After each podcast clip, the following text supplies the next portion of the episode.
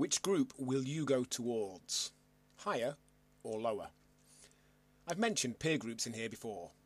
Groups of people we will change our behaviour to fit in with. We all have various peer groups in our lives. Some that operate at a higher standard, some which do the opposite. If we're telling ourselves that we don't change our behaviour to fit in with anyone, then we're lying to ourselves.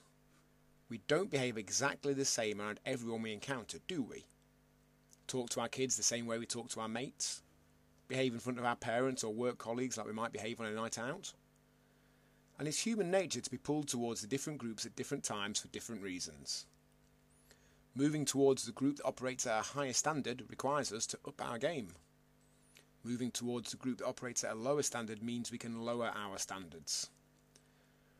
One of those choices is considerably easier than the other.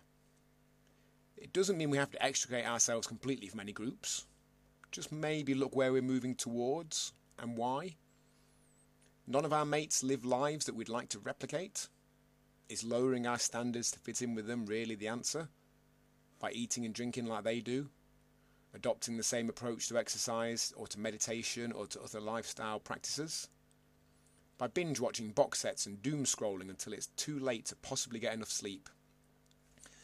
By using the same terms they do. I deserve this, I've had a hard day. Or, sod it, I'll start again on Monday. The best peer group you can move towards to help you raise your standards? It's right here at Rise. It's myrise.co.uk forward slash apply if you're, or if you're ready, scrub that, we're never ready, to make that move. It's why members sometimes don't come in for sessions when they're struggling elsewhere. It can make people feel bad about those other decisions, it can be easier to move towards that peer group that encourages those lowering of standards, in those areas at least. We get that. It's easier. But the easiest path rarely takes us where we want to go. Again, it doesn't mean we can never see some of the people in our lives again. We can and still enjoy their company.